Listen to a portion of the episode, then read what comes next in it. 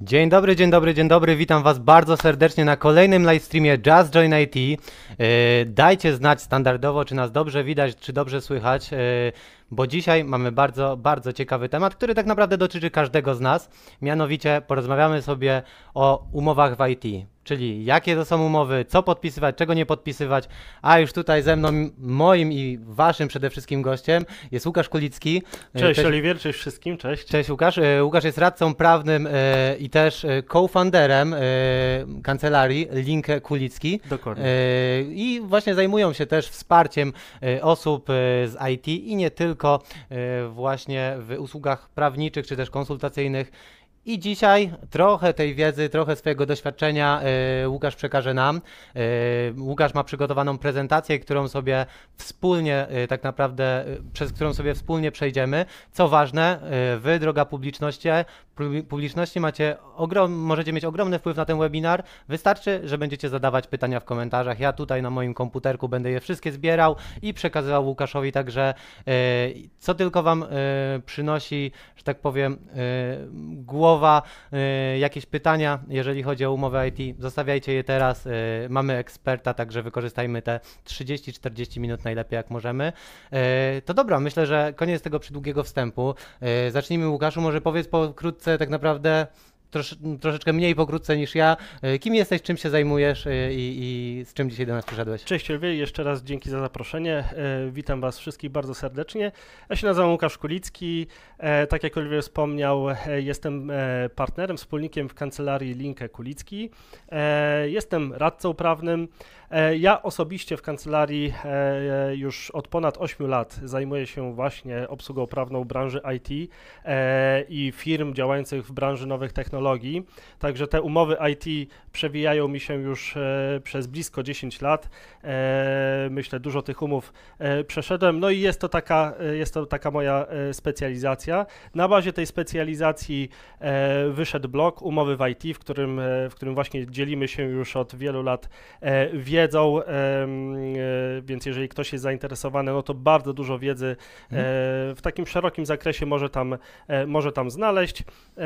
No i cóż, to pokrótce tyle. Super, super. No to powiedz, zacznijmy w takim razie, przejdźmy już do tych umów IT sławnych, bo rozumiem, że tego bloga, o którym wspomniał Łukasz, zamieścimy link w komentarzach, żebyście mogli sobie sami sprawdzić tak naprawdę z czym to się je, a my przejdźmy już do części merytorycznej tego, co dla nas przygotowałeś. Pewno, przejdźmy do części merytorycznej.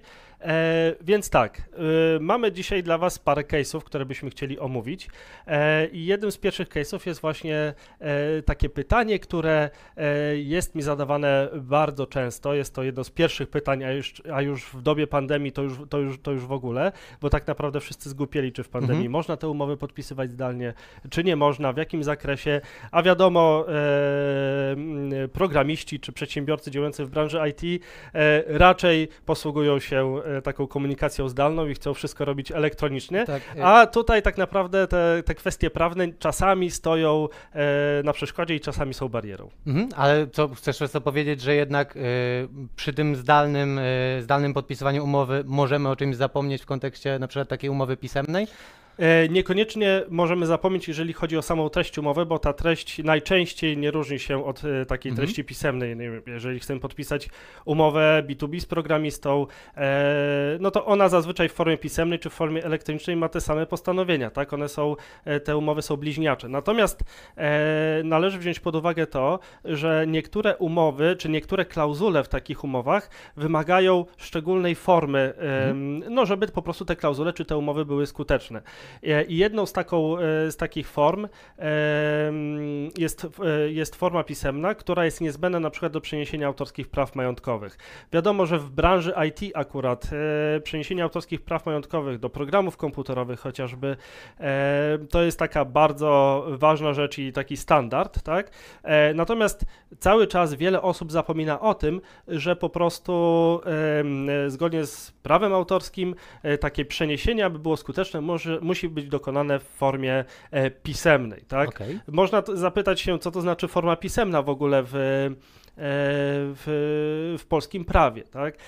Więc taka forma pisemna to nie jest na przykład podpisanie dokumentu, zeskanowanie i wymienienie się skanami. Nie jest to też wymiana maili. Taką formę nazywamy formę dokumentową i oczywiście taką formę umów możemy zastosować jak najbardziej w wielu rodzajach umów, tak?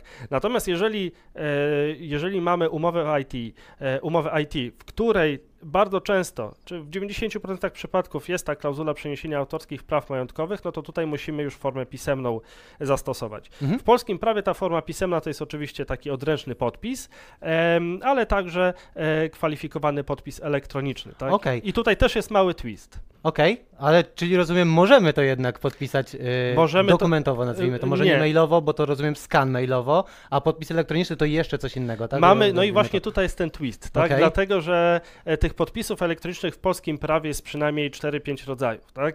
I równoważny z formą pisemną, z taką formą odręczną jest tylko kwalifikowany podpis elektroniczny, czyli jeżeli korzystamy na przykład z takich popularnych systemów do podpisywania umów typu HelloSign, DocuSign, ePUAP ePUAP również, to nie jest kwalifikowany podpis elektroniczny, czy nawet Autenti. W Autenti na przykład jest możliwość podpisania kwalifikowanym podpisem elektronicznym, natomiast większość osób nie podpisuje nim, podpisuje tymi takimi, powiedzmy, łatwiejszymi w cudzysłowie podpisami. A te kwalifikowane podpisy elektroniczne są wydawane przez kilka instytucji w Polsce. Już tutaj nie będę wymieniał z nazwy, żeby może nie reklamować, natomiast to bardzo łatwo znaleźć. Tak? I to jest taki podpis, który jest równoważny takiemu własnoręcznemu podpisowi, a często wręcz nawet bezpieczniejszy. Czyli rozumiem, tak troszeczkę podsumowując to, co powiedziałeś, ten aspekt w kontekście przeniesienia praw autorskich, które się wiąże z IT, jeżeli mamy go, powiedzmy, w formie podpisu na ePUAP, który powiedziałeś, powiedzmy, dostaję do podpisania taką umowę, to rozumiem, że ten akurat podpunkt jest nieważny w tym wypadku. Akurat, właśnie dobrze powiedziałeś, tylko ten podpunkt będzie nieważny czy też nieskuteczny. To nie jest tak, że cała umowa jest uważana za niezawartą, bo została podpisana złym podpisem. Ona jest zawarta, natomiast po prostu ta klauzula przeniesienia autorskich praw majątkowych czy też inna klauzula, która by wymagała formy pisemnej, będzie nieważna. Okej, super. Myślę, że to jest bardzo ciekawa informacja. W życiu bym się tego nie spodziewał. To jest bardzo ważne, jeszcze tylko jedną rzecz dodam, że to jest bardzo ważne w kontekście zamawiających, czyli w kontekście zamawiających. Jeżeli zamawiamy jakiś program komputerowy, nie wiem, prowadzimy software house i mamy podwykonawców, jesteśmy, nie wiem, jakąś firmą i zamawiamy w software house jakiś system, no to jest dla nas kluczowe, żeby przenieść na siebie te autorskie prawa majątkowe. Okej, jasne. A powiedz mi proszę jeszcze, tak żeby zamknąć może ten podrozdział, jeżeli już podpisaliśmy, powiedzmy, umowę ePUAP-em, już zostańmy przy tym ePUAP-ie, w której jest właśnie ten podpunkt o przeniesieniu praw autorskich. Czy powinniśmy wtedy dopisać jakiś aneks, czy powinniśmy się zwrócić o aneks, czy powinniśmy w ogóle założyć, że umowę trzeba napisać od nowa? Nie, umowy można napisać od nowa, nie ma z tym problemu, natomiast lepszym rozwiązaniem byłoby po prostu podpisanie aneksu już w takiej formie pisemnej. Możemy zawrzeć też oddzielne porozumienie w ogóle od tej umowy, to nie musi być aneks, zgodnie z którym będziemy przynosili autorskie prawo majątkowe. Super, dzięki. Dajcie proszę znać w komentarzach, jak ostatnio podpisywaliście swoją umowę o pracę. Co ciekawe, ja pamiętam jedną z nich, że podpisywałem strasznym miszmaszem, bo to był wtedy jeszcze okres pandemiczny, że kurier przywoził nam właśnie, siedziałem w domu, dostałem zdalnie umowę, ale do podpisania papierową. No tak, akurat przy umowie o pracę nie ma tego problemu, znaczy ona musi być podpisana w formie pisemnej, natomiast nie ma takiego problemu związanego z autorskim prawami majątkowymi, bo zgodnie z kodeksem pracy te autorskie prawa majątkowe przechodzą na pracodawcę. Większy problem jest z umowami zlecenia, o dzieło i z B2B, a to jest jednak 95% w branży IT. Do czego rozumiem chyba dojdziemy jeszcze w prezentacji. No myślę, to może tak. Przejdźmy wtedy do kolejnego podpunktu, jaki mamy sobie przygotowany w agendzie. Drugim case'em, który chciałbym, żebyśmy o nim porozmawiali, może wydać się trochę trywialny, natomiast z tym dalej duża część branży ma problem, czyli z rodzajami umów w ogóle, jakie mamy w branży IT. Oczywiście mówię o branży IT, natomiast te umowy są też wykorzystywane w innych branżach. Akurat te umowy pod branżę IT są ściśle dostosowywane. No, chodzi o to, że tak naprawdę w polskim prawie mamy, powiedzmy, trzy rodzaje umów, tak? Mamy umowy usługowe, znaczy mówię o trzech rodzajach takich związanych z branżą IT. Mamy umowy usługowe, czyli właśnie świadczenie usług programistycznych i to są umowy, w których przedmiotem nie jest wykonanie jakiegoś rezultatu, tylko po prostu staranne, profesjonalne działanie, takie bieżące świadczenie usług. Nie rozliczamy się za rezultat, tylko rozliczamy się za staranne działanie. Z drugiej strony mamy umowy rezultatu. Przepraszam, za staranne działanie czy za czas? Bo to mnie też za staranne działanie, ale może inaczej. Wykonawca jest odpowiedzialny za to, żeby starannie działać, a rozliczamy się to najczęściej w oparciu o czas albo jakąś taką stawkę fix price'ową po prostu, więc tutaj możemy się rozliczać per godzina czy per takie wynagrodzenie ryczałtowe. Tutaj to jest, powiedzmy, wtórne, tak? Natomiast no ważne jest to, żeby dobrze wiedzieć, jakie mamy rodzaje umów, bo za tym idzie różna odpowiedzialność, różne możliwości wynikające z tego dla wykonawcy, dla zamawiającego. No i tak właśnie mamy umowy usługowe, o których powiedzieliśmy, mamy umowy rezultatu, umowy o dzieło, w których po prostu wykonawca umawia się, że coś konkretnego, jakieś oznaczone dzieło dostarczy. W przypadku branży IT jest to najczęściej właśnie jakiś program komputerowy, jakiś system, aplikacja. No i mamy umowy mieszane. Bardzo często w umowach wdrożeniowych, które zazwyczaj są właśnie umowami o dzieło, czyli zamawiający zamawiał u wykonawcy wykonanie wdrożenia jakiegoś systemu, często mamy właśnie takie elementy mieszane. Po pierwsze właśnie dzieło, a po drugie na przykład jakieś usługi utrzymania po tym dziele, po wykonaniu tego dzieła. No i tutaj trzeba uważać, że tak naprawdę, pomimo tego, że mamy umowę wdrożeniową, no i ona tak najczęściej jest uważana za umowę o dzieło, no to trzeba mieć z tyłu głowy, że mamy w tym dziele część taką usługową, właśnie na przykład SLA jakieś, no to musimy mieć z tyłu głowy, że do tego SLA nie stosujemy przepisów o dziele, tylko o zleceniu, tak? I to często jest problematyczne, czy może być problematyczne czy w negocjacjach, ale bardziej potem w wykonywaniu tej umowy, bo tak naprawdę mamy jedną umowę, w której jest dwie albo więcej umów różnych, tak? Dlatego mówimy, że ta umowa jest po prostu umową mieszaną. Okej. Zastanawia mnie to, bo często się mówi o tym, że umowa zlecenia jest taką, powiedzmy, nazwę pejoratywnie gorszą wersją umowy o pracę, że to jest pewna alternatywa, która zwalnia z pewnych rzeczy pracodawcę i zastanawia mnie właśnie, kiedy powinniśmy podpisywać umowę zlecenie? W sensie, czy jest jakaś sytuacja, w której rzeczywiście jest to najlepsza opcja z perspektywy osoby, która jest wykonawcą danej usługi, czy też tutaj zadania? Musimy rozróżnić dwie sytuacje. Po pierwsze taką sytuację, w której bierzemy pod uwagę wiek naszego pracownika, w cudzysłowie pracownika oczywiście, bo do 26 roku życia obecnie nie płacimy podatku PIT. Więc czy to będzie umowa o pracę, czy umowa zlecenie, to tak naprawdę mniej więcej na jedno może wyjść. Natomiast w prawie mamy takie rozróżnienie, że jeżeli dany pracownik wykonuje polecenia pracodawcy, działa pod jego nadzorem, tak? To znaczy, że mamy pod jego nadzorem i kierownictwem, to znaczy, że mamy umowę o pracę. Dlatego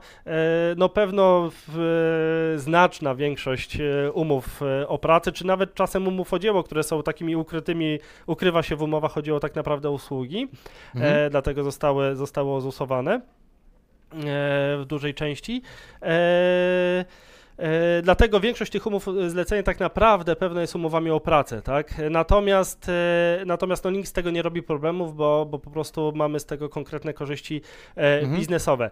Więc z punktu widzenia prawnego mamy tylko jedną granicę. Jeżeli mamy kierownictwo, jeżeli wykonujemy polecenia pracodawcy pod jego nadzorem, tak? W jego tam biurze, on tam mówi, co mamy zrobić, no to mamy umowę o pracę. Natomiast jeżeli wykonawca, zleceniobiorca ma pewną dowolność, tak, gdzie tą pracę, w jakich godzinach, nie ma urlopu też, bo w zleceniu nie ma urlopu, no to wtedy mamy takie klasyczne zlecenie. No niestety,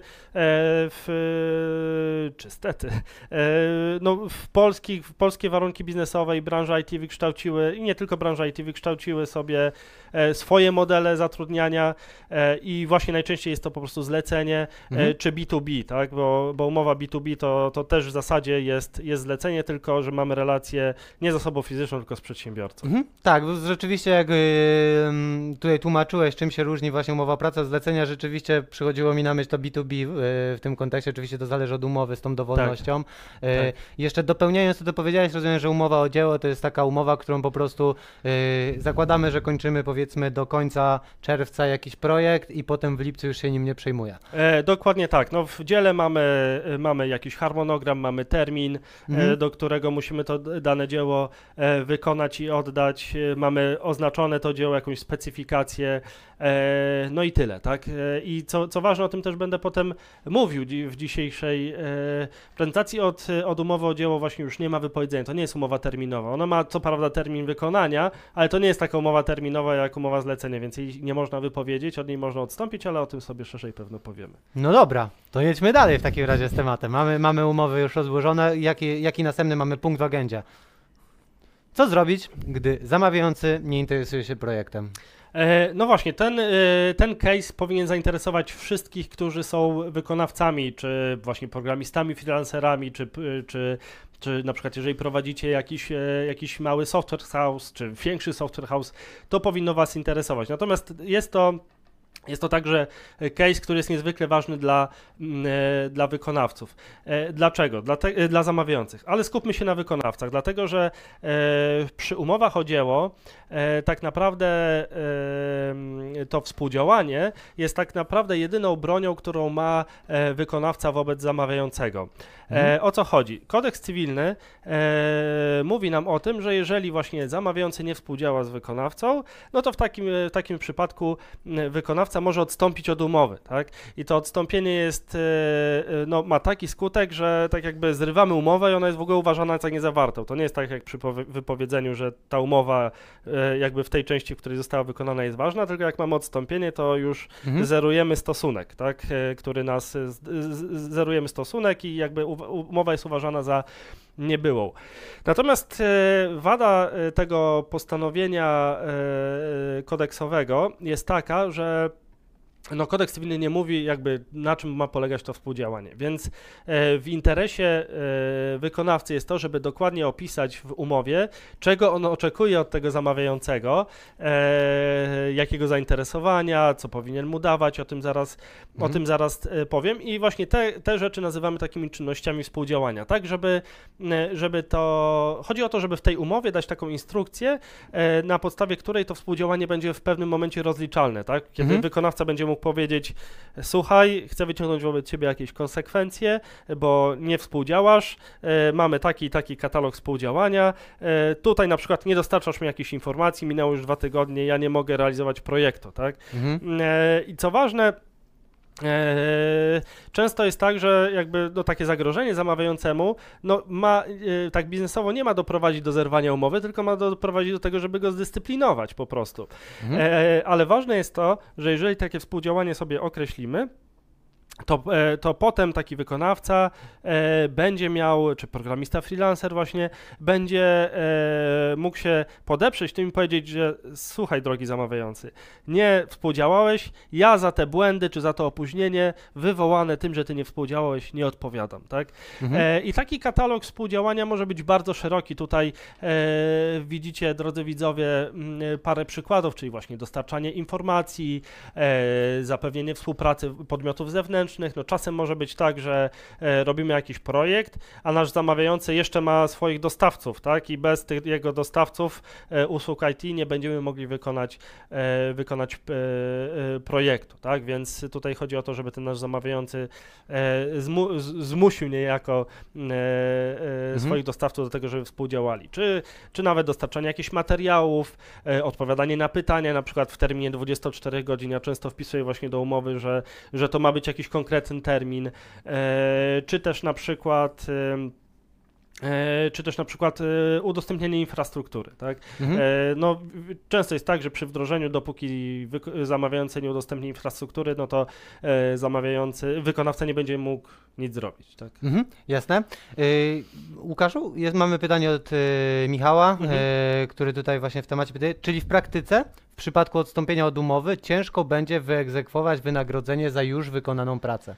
No tutaj też właśnie, panie Michale, mamy pewien twist prawniczy.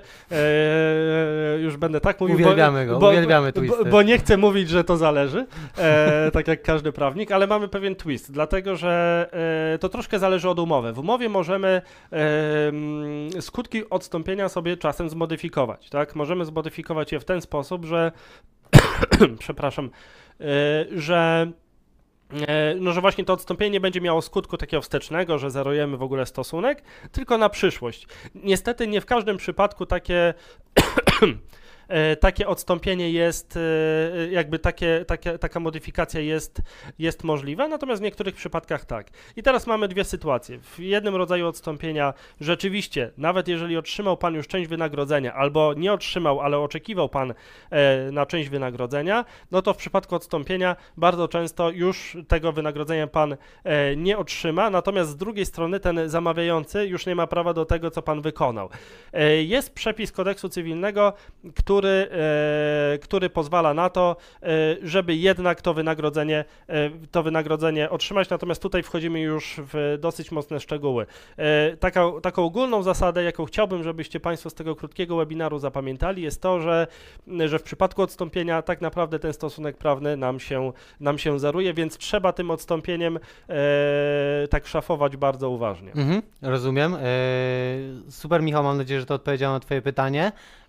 No dobra, czyli zapytam tak, czy podpisywać, czy nie podpisywać tutaj tej ostatniej części umowy, o której rozmawialiśmy? O której części mówisz? Właśnie chciałem, jakbyś mi dał, proszę, prezentację, bo nie pamiętam dokładnie jej nazwy.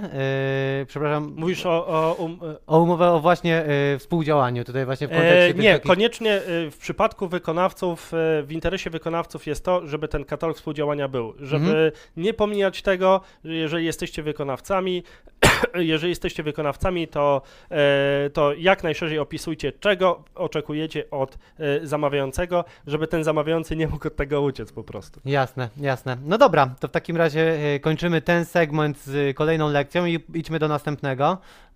Czy możesz wypowiedzieć umowę wdrożeniową? No właśnie, i tutaj troszkę zahaczamy o to, o czym już mówiłem, dlatego że w zależności od tego, jaką umowę podpiszemy, takie będziemy mieli uprawnienia. Umowa wdrożeniowa najczęściej jest właśnie umową o dzieło, czyli mamy dostarczyć jakiś rezultat i zgodnie z kodeksem cywilnym od umowy o dzieło nie możemy wypowiedzieć umowy o dzieło. To nie jest umowa terminowa, mamy termin na wykonanie, ale to nie jest umowa terminowa, wobec czego nie można jej wypowiedzieć. Można od niej jedynie odstąpić, no i tutaj mamy właśnie takie skutki, o których powiedziałem, że tak naprawdę zerujemy sobie ten stosunek, czy tą relację z naszym zamawiającym. Można to czasem modyfikować, natomiast ogólna zasada właśnie jest taka. Bardzo często, teraz już rzadziej, jeszcze parę lat temu bardzo często widziałem umowy wdrożeniowe, takie 100% umowy o dzieło, w których było wypowiedzenie. No i to już jest jasny sygnał przy analizie takiej umowy, że tutaj będzie duża część takiej umowy do zmiany. Natomiast mówiliśmy o umowach mieszanych. W umowach mieszanych właśnie możemy mieć część umowy o dzieło, część zlecenia, więc jeżeli mamy umowę mieszaną i w takiej umowie mamy też wypowiedzenie, to musimy się upewnić, że to wypowiedzenie dotyczy tylko tej części usługowej, tak? Więc jeżeli mamy wypowiedzenie dotyczące, nie wiem, usług utrzymania, no to jeżeli wypowiemy te usługi utrzymania, to nie znaczy, że wypowiadamy całą umowę wdrożeniową, w której te usługi utrzymania są, a jedynie tylko te usługi utrzymania. Okej, świetnie, trzeba pamiętać, czy takie... Dlatego też mówiłem, że właśnie do jednej umowy możemy stosować różne przepisy, tak? Z jednej strony dzieło, z drugiej strony zlecenie, z trzeciej strony może nawet coś innego, tak? Dlatego, że właśnie te umowy IT są najczęściej umowami mieszanymi i tutaj trzeba być ostrożnym. Jasne. No dobrze. To w takim razie, bo mamy już 26 minut webinaru za nami, a wiem, że jeszcze mamy kilka case'ów przed nami. Chyba to był czwarty, to chyba jeszcze jeden. Jeszcze jeden case przed nami, to kiedy przejdźmy, aż sobie jeszcze kilka pytań zadamy od publiczności. Kolejny case, jaki jest przed nami, to własność intelektualna, czyli też to troszeczkę już dotknęliśmy na samym początku. Tak, troszeczkę już o tym powiedziałem, natomiast tutaj warto jest przynajmniej pobieżnie omówić taki szeroki case, dlatego że przepraszam, ale tak jak mówiłem, Oliver, jestem chwilę po chorobie, więc przepraszam za kawę. Nie ma problemu, mamy też dobrą bardzo klimatyzację, to może jest tutaj winna troszeczkę. Dobrze, własność intelektualna. We własności intelektualnej jest kilka kwestii, na które trzeba zwrócić uwagę, zarówno będąc wykonawcą, jak i zamawiającym.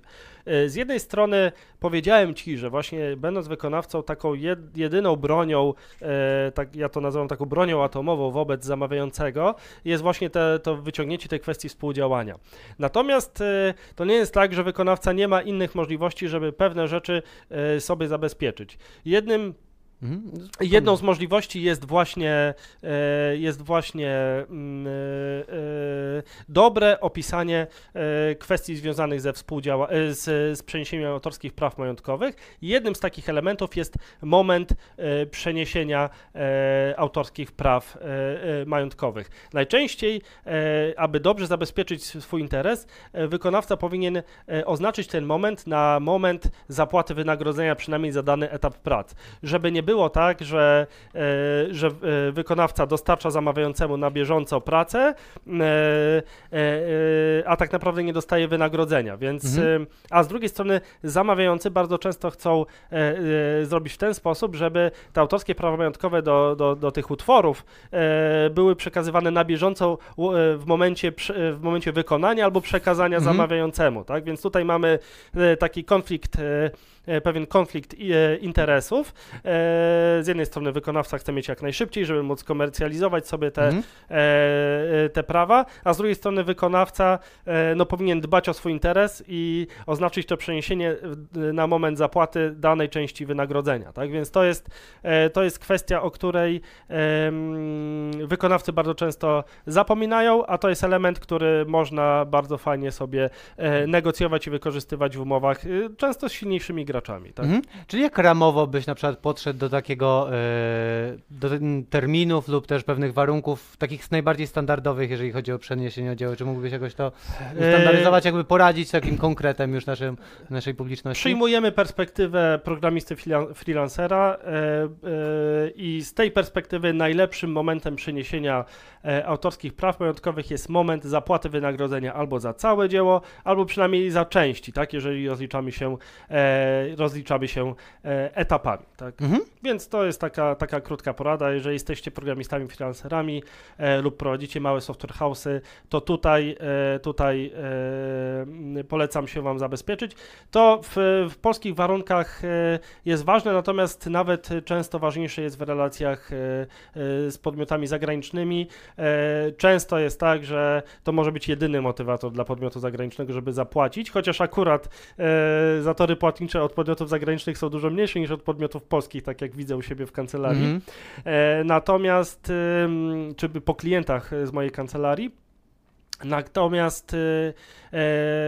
natomiast można to bardzo fajnie wykorzystać. Okej.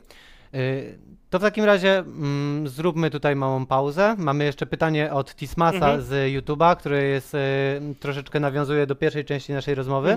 Czy zapis partner ponosi odpowiedzialność za prawidłowe i terminowe wykonywanie umowy i jest niebezpieczny dla podpisującego umowę? Czy wtedy mogę zapłacić karę za na przykład niedowiezienie sprintu? Przede wszystkim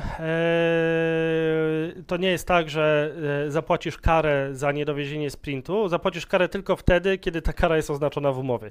Nie ma czegoś takiego jak taka kodeksowa kara umowna, więc to nie jest tak, że nagle rzeczywiście z twojej winy nie dowieziesz sprintu, przekroczysz jakiś termin i jeżeli masz karę umowną w umowie, no to zapłacisz, tak? Natomiast jeżeli jej nie masz, to odpowiadasz na zasadach ogólnych i tutaj to też też jest szeroki temat i o tym można byłoby o odpowiedzialności zrobić oddzielny webinar albo serię webinarów, dlatego że to jest postanowienie, które jest bardzo często właśnie negocjowane, szczególnie jeżeli ktoś ma prawnika, to na pewno prawnik to powinien wyłapać.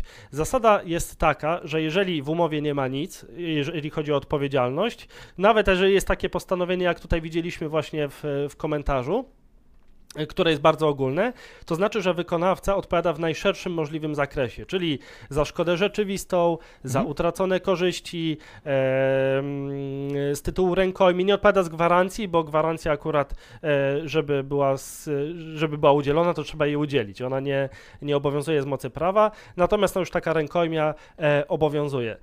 Dlatego ja też rekomenduję, tak, żeby jeżeli jesteście programistami, freelancerami, czy właśnie podpisujecie jakąś umowę B2B właśnie ze swoim pracodawcą właśnie, to jest bardzo ważna rzecz, żeby tę odpowiedzialność ograniczyć. Można ją ograniczyć na różne sposoby, tak, na przykład wyłączyć utracone korzyści, odpowiedzialność z tytułu utraconych korzyści, można wyłączyć odpowiedzialność z tytułu rękojmi, można na przykład ograniczyć odpowiedzialność z tytułu szkody rzeczywistej do konkretnej kwoty, na przykład do krotności wynagrodzenia miesięcznego, albo do konkretnej kwoty, powiedzmy 100 000 złotych, która powiedzmy będzie jako tako strawna, tak?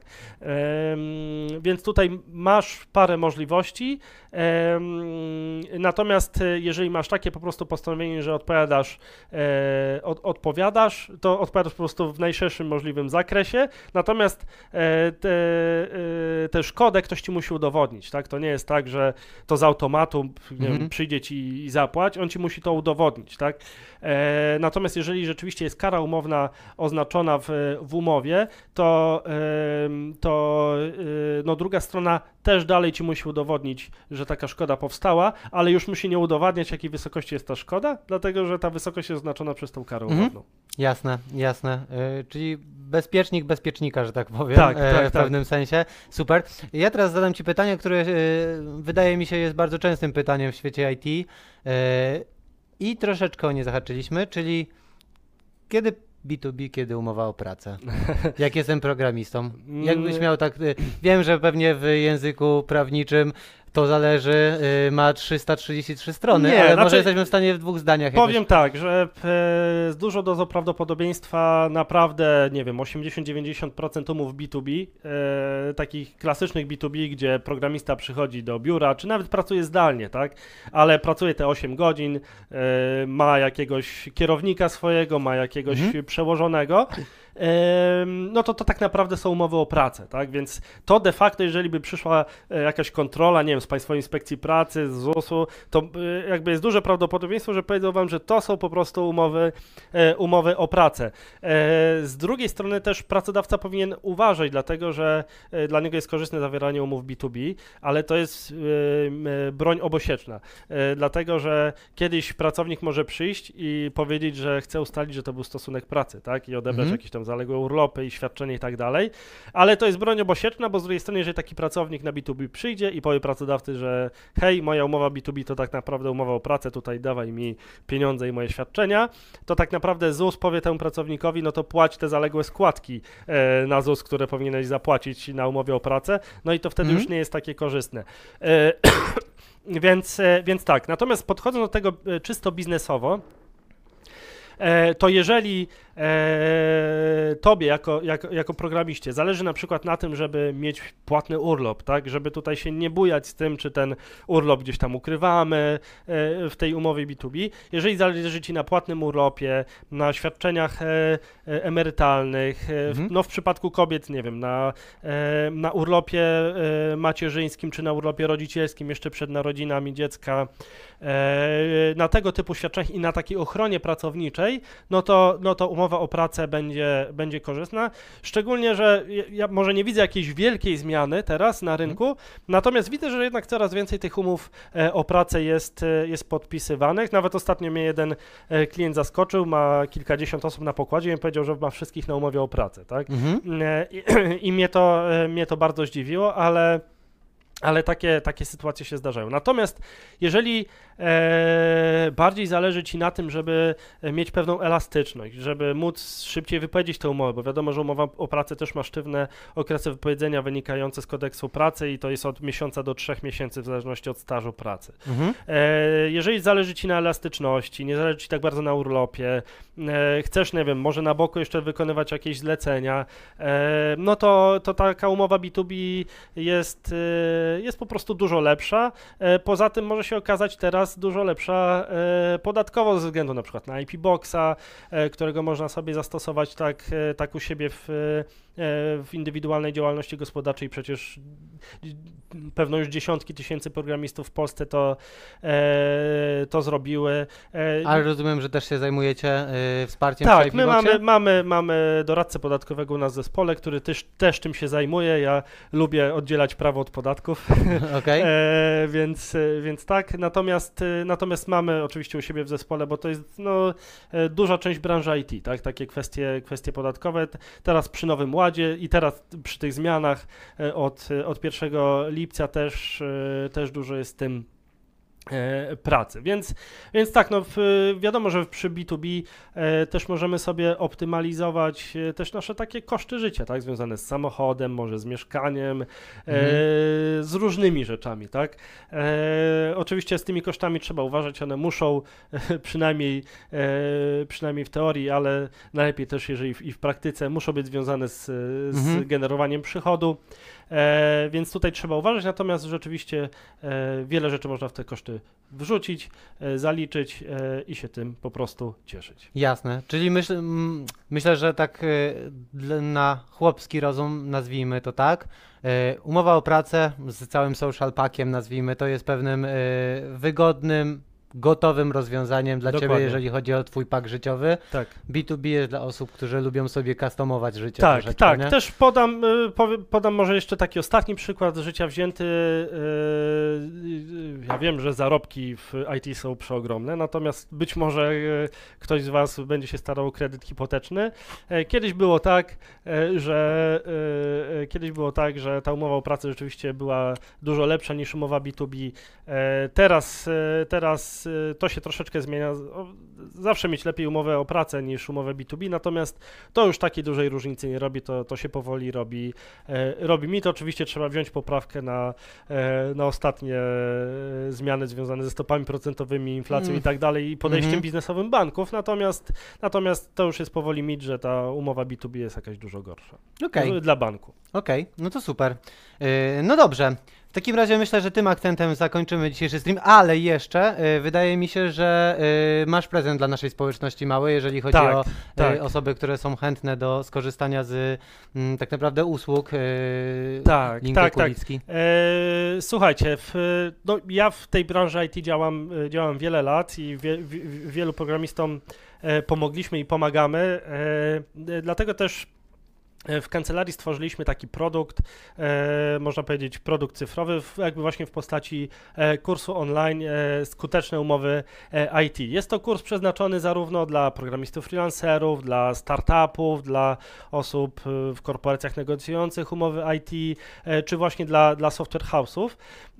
I my zrobiliśmy taki duży program skuteczne umowy IT. Możecie sobie wejść właśnie na stronę umowywit.pl /kurs i to jest kurs, który ma 9 merytorycznych modułów. Omawiamy tam w zasadzie każdą umowę, która jest wykorzystywana w branży IT, właśnie od umów wdrożeniowych, SLA, umów usługowych, różnych pracowniczych. Omawiamy tam też kwestie ochrony danych osobowych, umowy body leasingowe. Więc jakby naprawdę to jest taka bomba informacyjna. W tym kursie jest właśnie ponad już 6 godzin nagrań. My ten kurs cały czas rozwijamy i dodajemy tam nowe rzeczy. Jest ponad 115 lekcji. Największy moduł właśnie umowy wdrożeniowej ma blisko 20 lekcji. No i przede wszystkim to, co wiele osób interesuje, są wzory umów. Tam jest kilkadziesiąt wzorów umów, które ja osobiście sam przygotowywałem, osobiście wykorzystuję je wykorzystuję w pracy dla moich klientów. Więc tak, no generalnie ten kurs został tak skonstruowany, że już w momencie zakupu on się zwraca przez same te wzory, już nie mówiąc jakby o całej tej wiedzy, którą tam przekazujemy. No i cóż, i dla społeczności razem z Just Join IT przygotowaliśmy rabat, który tak naprawdę to jest rabat o 1000 zł netto na ten kurs, czyli tak naprawdę 50% rabatu. Jeżeli tylko wejdziecie na umowywit.pl/kurs i skorzystacie z tego kodu umowywit1000, no to po prostu taki rabat będzie Wam przyznany.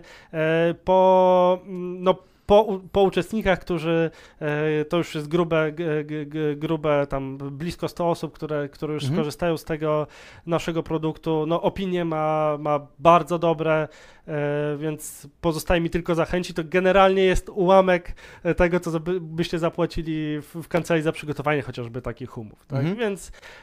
Więc tak. Super, dziękujemy Łukasz. Mocno zachęcam do pobierania i zapoznania się z kursem. Tak jak powiedział Łukasz, to jest on 50% tańszy, to jest praktycznie 2 razy tańszy niż cena bazowa. Tak. No ja takie promocje to chyba tylko z Caprio znam, że aż tak dużo tych gratisów jest. Słuchajcie, dziękuję Wam bardzo, dziękuję Tobie Łukasz przede wszystkim za tą wiedzę.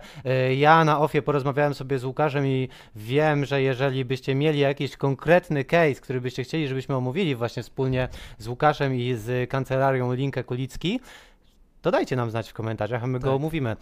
Mamy eksperta, mamy społeczność, która jest tutaj ciekawa tej wiedzy. Mamy jakieś tematy, natomiast jeżeli powiecie, że coś szczególnego Was interesuje, no to my chcemy odpowiadać na Wasze pytania, a nie na swoje. Tak jest, także zakończmy ten live stream. Jeszcze tylko bym powiedział tak, bo czegoś zapomniałem? Że kod jest ważny do końca lipca. Tak, przepraszam, kod jest tak, kod zostawiamy na miesiąc ważny, dzisiaj mamy koniec czerwca, do końca lipca będzie ważny, więc nic, tylko przygotować się do nowych umów w tym lipcu i tyle. Także dziękuję Wam bardzo, droga społeczności, dziękuję Ci Łukaszu. Dziękuję za zaproszenie, było mi bardzo miło.